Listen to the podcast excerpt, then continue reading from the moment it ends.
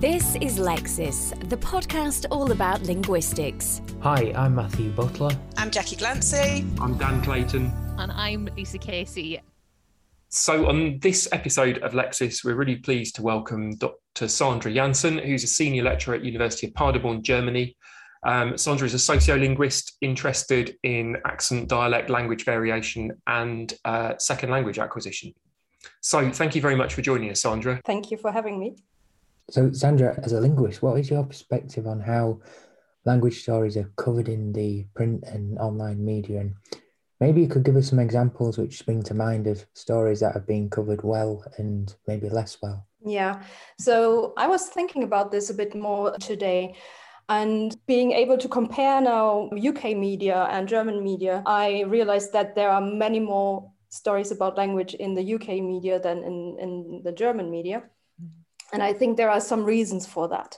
So, on the one hand, you have a public figure like David Crystal, who's publicized language for a long time, and lots of people go and see him. And you now have the magazine Babel. So, that's also sparking interest by lay people, I think. And you also have the social class differences that's much, much stronger in the UK than they are in Germany. And so language has always been part of this social class difference. This is only starting to develop in, in German. So this is something that's new for us. Uh, and one part is also that ref requirements are there for public engagement and impact. So ref requirements for lecturers at universities to uh, like an external motivation to engage with the public. And I think that has also motivated to linguists to, to speak up publicly.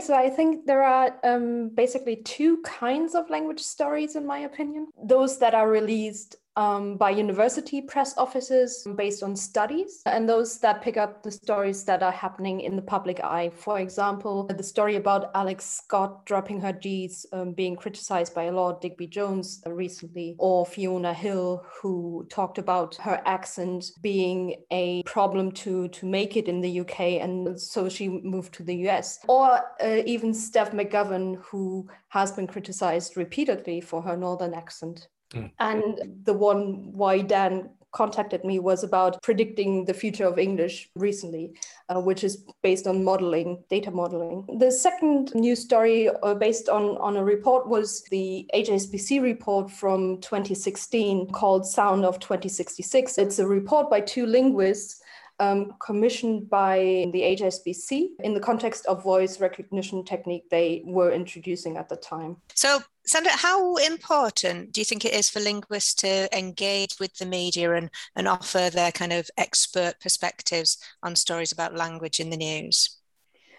Um, I think it's really important from a German perspective. I think we we should engage, engage much more, which we don't. But especially in the UK, where we have this very strong class division, mm. uh, which still has an influence on people's lives and development and uh, mm. you know career stages and so on and so forth.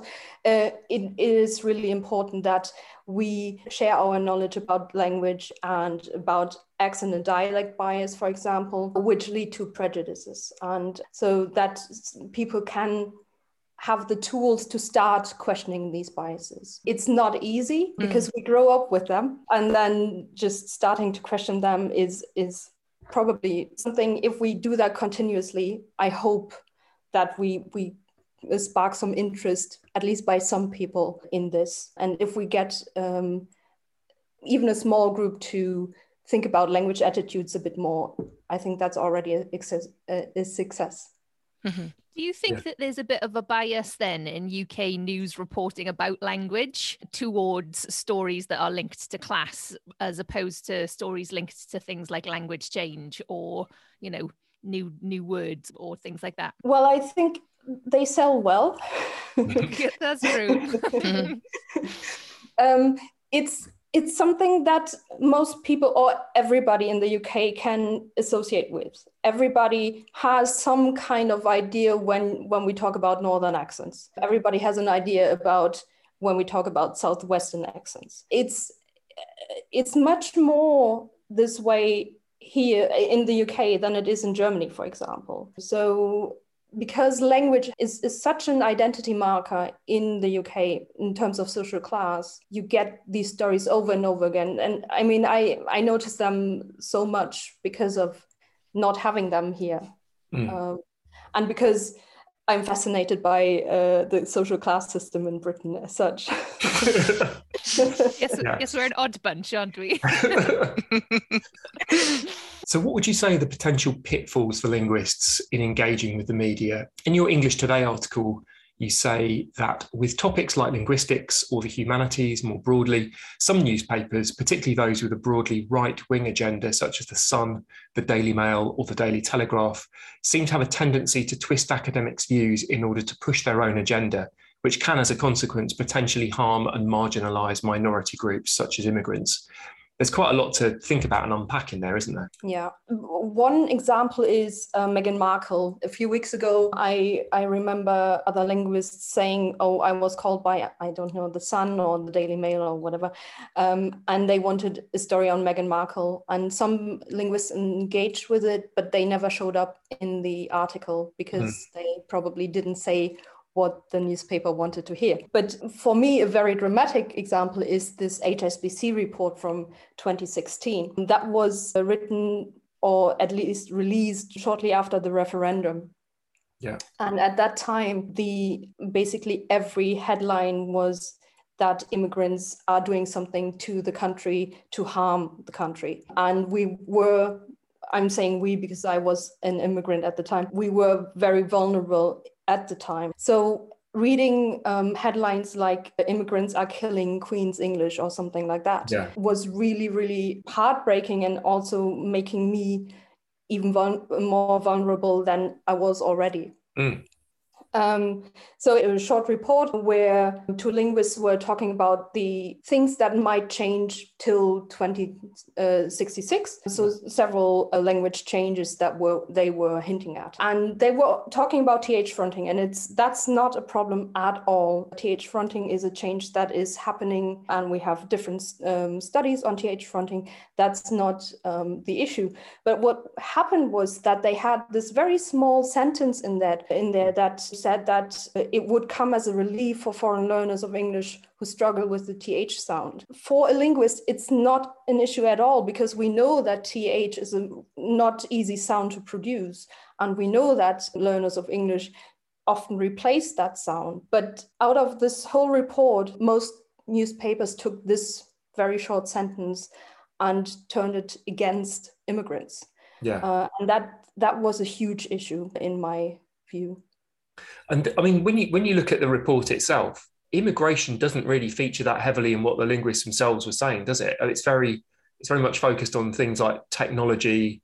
They talk they talk a bit about kind of you know the influence of America as well, don't they, on English? So it is does seem to be cherry picking the points that seem to fit with a broader agenda. And as you say, linking it to around the time around the sort of Brexit vote does does add a different dimension to it, doesn't it?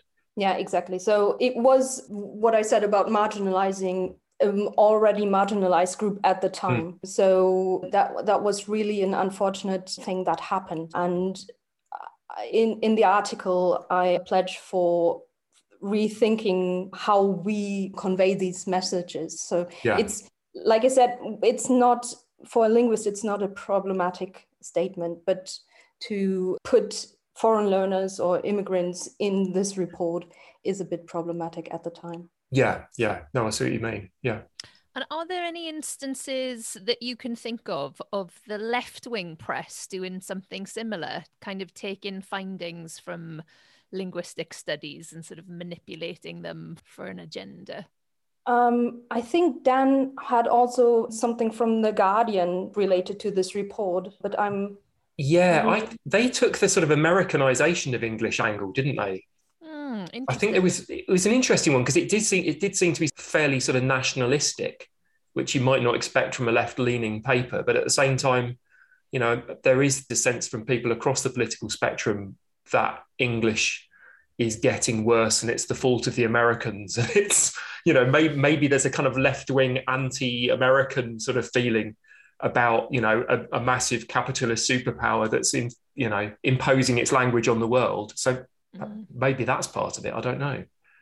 So, language in the news obviously comes up a lot. What kind of advice would you give either to A level students or teachers or undergraduates about how they might approach articles about language in the media and what kinds of critical questions they should be asking? Yeah, so one very central point I would say is to consider the agenda of the news outlet. As we heard, as well as right wing media, we can have issues with left wing media, but in general, the major problems are with uh, right wing media outlets, I, I would say. Also, it would be good to try and look at the original sources if possible with the HSBC report that was made available publicly so to see what what was actually said also to look at blog posts by linguists who might cover topics uh, that are in the news at the moment mm-hmm. so uh, Jane Setter actually wrote a short blog post about this HSBC report and about TH fronting shortly after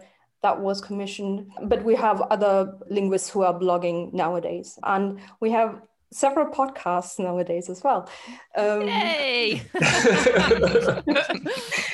um, and also, so if they are students or, or teachers of English language linguistics, just go back to the knowledge that you gained in class mm. and, and, compare it to what you read and, and see how it mismatches uh, or matches uh, what you know, but also question your biases again uh, because they they are always there and they are still strong.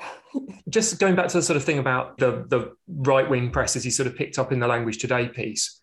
Is it particularly that those papers with that kind of agenda are more likely to spin stories about language in particular directions because they sort of link to ideas around sort of decline and society changing for the worse or about sort of class division in a particular way. What is it particularly that you think about it is about that type of media? Um, I think those newspapers use stories like that to divide society, to, to gain some kind of ground in, in a particular way. Murdoch does all of this to gain power in the country, not because of you know language use as such, but yeah, to sure. the country.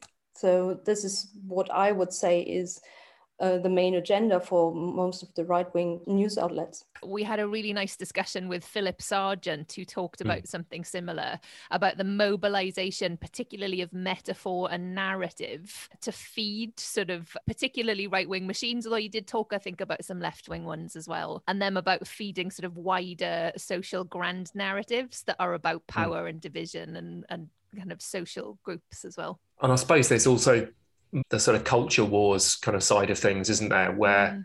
we seem to have sort of imported that from the US and it's taken on a life of its own here, isn't it? Where you can see that stories about language are often kind of linked to, you know, what's seen as like a polarized society around being woke or anti woke and being sensitive to people's language concerns or just being sort of traditionalist about them. So I suppose there's that, that agenda as well at work, isn't there? Is that something you see at, at all in the German media, or is that is that less pronounced? We don't have so much right wing newspaper outlets, so that's definitely weaker, but it's there, and I think it has its limits.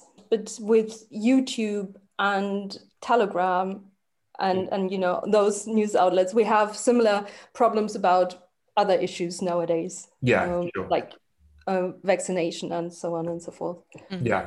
I'm just interested in what's your take on how receptive people in general are to actual findings rather than just assumptions or myths on language use and related things? I think it's hard to break through the myth because if you get your biases confirmed, that's easier than to get them questioned. So I think we can only do our best by repeating what we're doing all the time and maybe by that get people to think about this uh, more i think uh, an individual event where we talk about this will not make much uh, change but if we do this continuously and my british colleagues do this continuously now i hope that we get at least some people rethinking what uh, their ideas of language.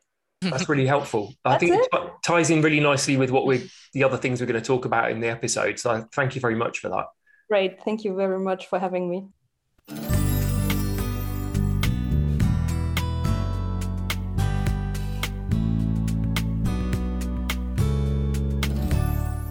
Okay, so we're just going to talk about a story that arose just over two weeks ago from when we're talking now. This was from a post by Digby Jones, and it was in response to listening to the BBC Olympics coverage. And mm-hmm. Lord Digby Jones on his Twitter thread says, Enough, I can't stand it anymore. Alex Scott spoils a good presentational job on the BBC Olympics with her very noticeable inability to pronounce her G's at the end of a word. Competitors are not, in capital letters, taking part, Alex, in the fencing, rowing, boxing, kayaking, weightlifting, and swimming. And he spells all of those words without a G. In his second tweet, he goes on to say, She is hot on the heels of Beth Rigby at Sky, the Home Secretary, for God's sake. Can't somebody give these people elocution lessons? I fear that it may be aped by youngsters along the lines of the use of the moronic interrogative originally caused by neighbours. On behalf of the English language, help. Hmm, there's a lot in there, isn't there? There is, there is. Um, lo- yeah, and there was a big response as well, wasn't there? Yeah, across, huge. across Twitter and and in the press. Yeah, and responses from linguists. It's a really, really Yeah. perfect example of what Sandra was just talking about in terms of a non academic research based event that occurred sort of in the public eye and then fostered a whole bunch of public facing Mhm. discussion about a language feature. And in this case, from Lord Digby Jones, just to do a really quick kind of close reading of some Mm. of the features of the actual tweets themselves, he starts off with this kind of imperative exclamative enough. Uh, and of course, the implicature there is that is that he's sort of shouting at Alex Scott to stop talking because he's had enough of the way that she is speaking, and then follows that up with the with this really exclamative, declarative, "I can't stand it anymore," and the it. Uh, the deictic reference there that he's talking about is Alex Scott's, to quote him, inability to pronounce her G's at the ends of words. And this, of course, is a is, is a massive issue for all sorts of different reasons. And Dan, I think you actually piled in as part of the kind of public debate to argue against it being called G dropping. Yeah, I, I think it was one of those kind of things where linguists were sort of debating this as well. And there was this sort of sense that the, the whole idea of calling it G dropping is a real problem because Mm. it's not G dropping. And it's it comes back to this sort of es- essential idea that people often mistake with language is that this is about sounds, this is about speaking. It's Yeah. not about how we spell words. But of course, we've got a spelling system that is is a rough approximation of how some words sound, but it's also got loads of other things tied up with it, like you know the history of words, their morphology, and things like that, and their kind of origins in other languages. So our spelling hmm. system is not really the same as how we pronounce things. So yes, there is a G letter on the end of swimming and fencing hmm. and rowing and boxing, but there is no G sound for most people. I mean, there are some accents where there is a pronounced G sound, like the Brummie accent, for example Yeah.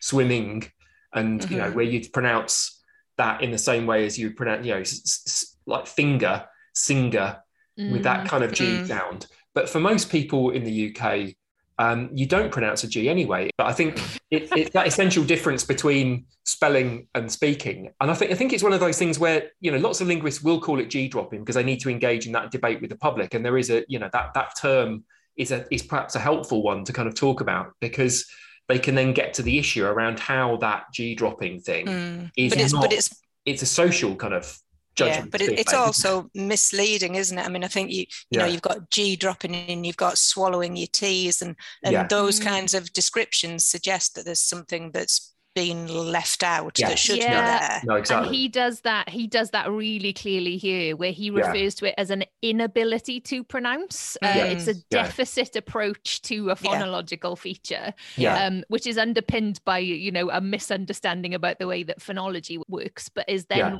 Twisted into a comment about her professionalism, Yeah. a comment about her capacity as a presenter, a Mhm. comment about her capacity to anger him as a spectator. And there's all sorts of things that I think are sort of layering in there that really comes out in that second tweet where he references another kind of female in the in the public eye, Beth Rigby, and then kind of asks this this rhetorical question can't someone give these people elocution lessons yeah. uh, and that kind of phrase these people really sort of alienates um, mm. the, the, women that he's talking about but yeah. i think by implication anybody who doesn't live up to this Im- this perceived or imaginary standard of speaking that that he appears to be referring to but, yeah. but of course isn't actually stated in any sense mm. we assume he means like himself. Uh, yeah, and or, that's or maybe or maybe like other other speakers of some other dialect that he doesn't actually mention. Mm. And I think that's that's the interesting thing. He appears to compare them to probably his kind of notion of, of RP.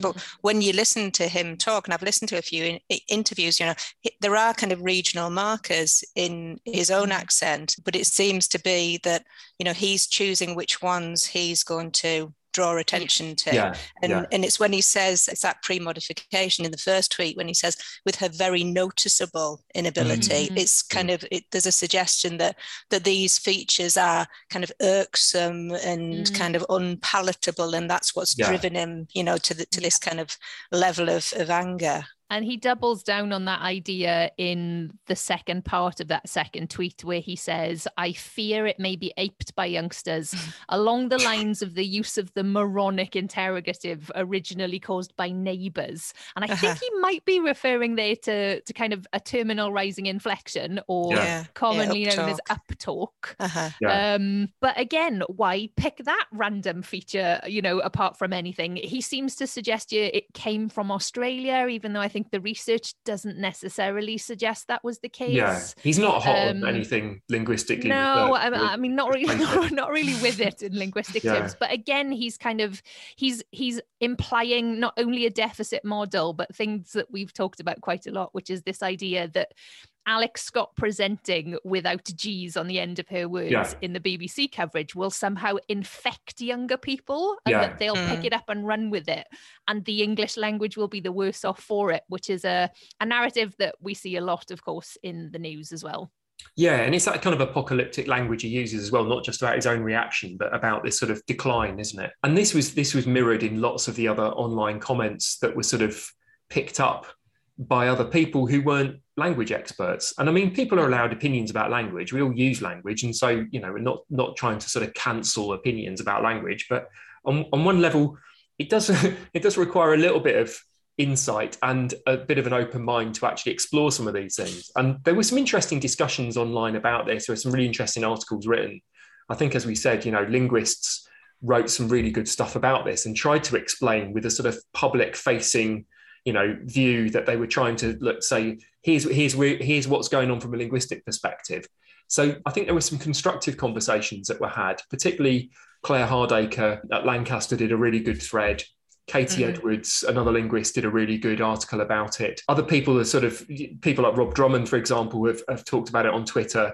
And it was it was really good to see that. But at the same time there were lots of very unconstructive discussions that went on too where people simply refused to acknowledge that that sound was anything to do with accent. I mean, I, mm. I, I spent a ridiculous Saturday morning arguing with somebody to, who was absolutely adamant that the ing sound had nothing to do with accent and upbringing and region, and it mm. was just a feature of laziness. And it was very mm-hmm. difficult to convince this guy, and I'm not sure I did that it was. You know, it's a it's a well researched linguistic variable you know, going back to the early 70s with Trudgill looking at it in Norwich and linking it yeah. to region, to class, mm-hmm. to gender, and performance of identity and things like that. It's it's clearly, you know, it is an accent feature. And I, th- I don't think many linguists would disagree with it. But mm. I think there was also, you know, there, there was some really unpleasant sort of vitriolic points that really time with what Lisa was saying about it, about sort of deficit narrative Mm. That sort of idea that it's it's an inability, it's a, speech impediment. Some people were describing it as. There were some awful things that the accent ism project account on Twitter gathered together. Comments that were on the Times website, including people who offered things like you know, it's nothing to do with their accent. It's all to do with their complete inability to pronounce any English word ending in ing. That was all again linked to culture wars and the woke agenda. So this is where this is where it appears to kind of cross over with these other proxies that this isn't Mm, really a mm. comment about that feature of her talk that this ap- appears and certainly Yeah. from some points of view to to be about other things and that the that the language comments are a gateway into wider ideas about social aspects of social identity Yeah. um, and Alex. Scott herself, like her tweet response to Lord Digby Jones is is a really lovely kind of little masterclass in using tweeting and and Mm. how to set out tweets as well. It's quite lyrical and she's got some really lovely sort of emoji use in there, which Mhm. are quite sort of laden with sort of identity markers as well. yeah. So she says, I'm from a working class family in East London, Poplar, Tower Hamlets, and I am proud. And she capitalizes the proud and then uses that kind of black hands clapping sort of preach Yeah. emoji that's sort of laden with all sorts of different kind of implicatures. But then she goes on to say, um, proud of the young girl who overcame obstacles and proud of my accent, exclamation mark. It's me, comma, it's my journey, comma, my grit. Uh, and she's Mm. got that kind of really lovely lyrical sort of three part uh, sentence that she ends with there at the end but she draws attention to the idea that the that her accent feature is linked to her class in a way that's quite interesting. At least she sees it as a marker of her working class background. Uh, it's interesting that she chooses to kind of counteract that deficit model with yeah and Mm. you know a sort of yeah. a, a, a pride that that is that is frequently missing from the other side of the debate uh, Mm. or the idea that you could be proud to speak in that way Yeah. uh, when there are so many people think that you that you're lazy for speaking in that way Mm. And Yeah. it, it's a clear challenge, isn't it, to to the idea that there is only one proper way to to speak. And I think that's an idea that's been so kind of firmly entrenched in society that it, Yeah. it, it is difficult. Like people find it difficult to to not think of of accent as either you know correct or incorrect, but Mm. just simply different. Yeah. Um, And uh, no, that's it's, I think that's a really interesting point, isn't it? And even even when people do get that and understand that it's perfectly okay because of people's you know different backgrounds to pronounce certain words in different ways, they still get really hung up on certain things like the ing ending. Mm. So I mean, there's there's one particular Twitter account, Sporting Nest, who who said you're confusing accents with saying words correctly. Someone can say grass, grass, duck, duck. Um, they've written it, so I'm just pronouncing it in the ways that Mm. it might be differently said, for example, in multiple ways, depending on where they come from. But no accent would include gra or da. And the same applies to gerunds. It's a learnt laziness, not an accent. Now, they're kind of partly right because you can say grass, grass, duck, duck in different ways. But of course, what they then don't see is that you can pronounce ing in different ways as well. mm. And, and again, that is nothing to do with laziness. Um, it is an accent feature. And I still think there is, you know, there are certain features of language which are really kind of stigmatized. And that's one Yeah. of them. Mm. It was one of the things that I liked most about Dr. Claire Hardaker's blog post, and we'll and we'll link it for people to have a look at. Is that she uh, fairly succinctly actually managed to tie in lots of really complex ideas about Yeah. uh, difference between uh, speech and Mhm. writing as modes and those Mm. ref- Mm, reflections and representations in the media and in accent and in writing and why that's a complicated process but also power structures and how they were essentially being replicated by Lord Digby Jones Yeah. that what you've got is a is a very powerful and and privileged white male kind of punching down a working class black woman who has worked her way up into being in the public eye and that there are lots of there are lots of things happening there as well above and beyond just his comments about her language Yeah, very much so. And there was there were some other interesting threads as well. I mean, we mentioned the Katie Edwards one, but also Bethan Tovey Walsh did a very good one, which we'll link to in the show notes. And Deborah Cameron has re- written about this more recently, particularly with the kind of mm-hmm. gender angle, because yeah I don't think it's a great surprise to see it's a privileged white male attacking three women. And, you know, so you get Alex Scott herself, we've been talking about, you get Beth Rigby, and you also get Priti Patel. And we have talked about her before. And I think it's interesting that she's also, also been picked up on her accent. I, I think Rob Drummond talked about this at a conference recently where he's he, he's kind of talked about this idea that, you know, you've got to be consistent as a linguist. You may not like someone's political background, but you still, you know, you, you have to come out to bat for the the wrongness of having a go at somebody over an arbitrary linguistic feature. Mm. So it's it's interesting that you know women have been singled out as well, and I think Deborah Cameron writes about that really well in her blog post. And kind of moving on to the second story that we had, we had some really nice representations of accents on the front pages when the story was being covered. Apparently, you know, northern accents dying out uh, at some point in the future. And this was referenced in Sandra's uh, little mini interview that we did um, earlier in the episode as well. Uh, so you've got the, the front page of the Daily Star, which is chuffing eck.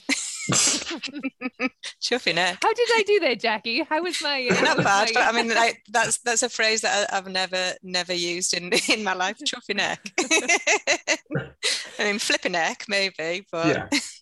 and in case we were unclear, had uh, pictures of um, characters from Last of the Summer Wine on there. Yeah, of course. Yeah, yeah. Cultural reference point for the millennials there. Yeah. We still are wearing our flat caps. this this was coverage of a story that came from uh, a, a piece of research that was done and it was published in a physics journal but did involve a linguist so it was uh, Tamsin Blaxter who's a linguist at cambridge and what was kind of interesting about this was it was very similar in some ways to the, the story that sandra was talking about earlier on about the sounds of 2066 it was it was essentially a kind of a way of looking into the future of the English language and thinking about what might happen within 50 years around sort of accents and dialects. But unlike the HSBC Sounds of 2066 one, there was they, they used in this bit of research some very very complicated mathematical modeling and I, I looked at it i looked at the actual report and i got five pages into it thinking, I get this, this is all right. And then there was a load of equations, and I just thought, uh, no, I'm sorry. Um, and it was very, very detailed. And I kind of thought, well, yeah, maybe there's some interesting kind of mathematical, you know, knowledge behind that. But there are so many other variables. Um, how do you kind of account for, you know, things like new varieties forming? How do you account for things like MLE and MUBE and MBE and all mm. of those mm. kind of things that we mm. talked about around sort of multicultural varieties and ethnolects? And did um, was the report as kind of emphatic as the headline there suggests? Because the the Daily Star strapline mm. says Northern accents will vanish soon was the sort of paraphrase that they used yeah, on the fairly front page. sensational. yeah, I don't I don't think yeah, it I suspect was. it wasn't that. Yeah. It wasn't that emphatic. I mean, they were, they were certainly suggesting that there were patterns in accents that may well be more likely to uh, die out, or maybe not die out even, but to become less obvious. And that's not a million miles away from the stuff from Manchester University's um, research last year that we looked at around a kind of new northern middle class accent that seemed to be emerging. But at the mm. same time, there's been other research done by people like Kevin Watson, for example, mm. in Liverpool, showing that young Scousers are getting more Scouse.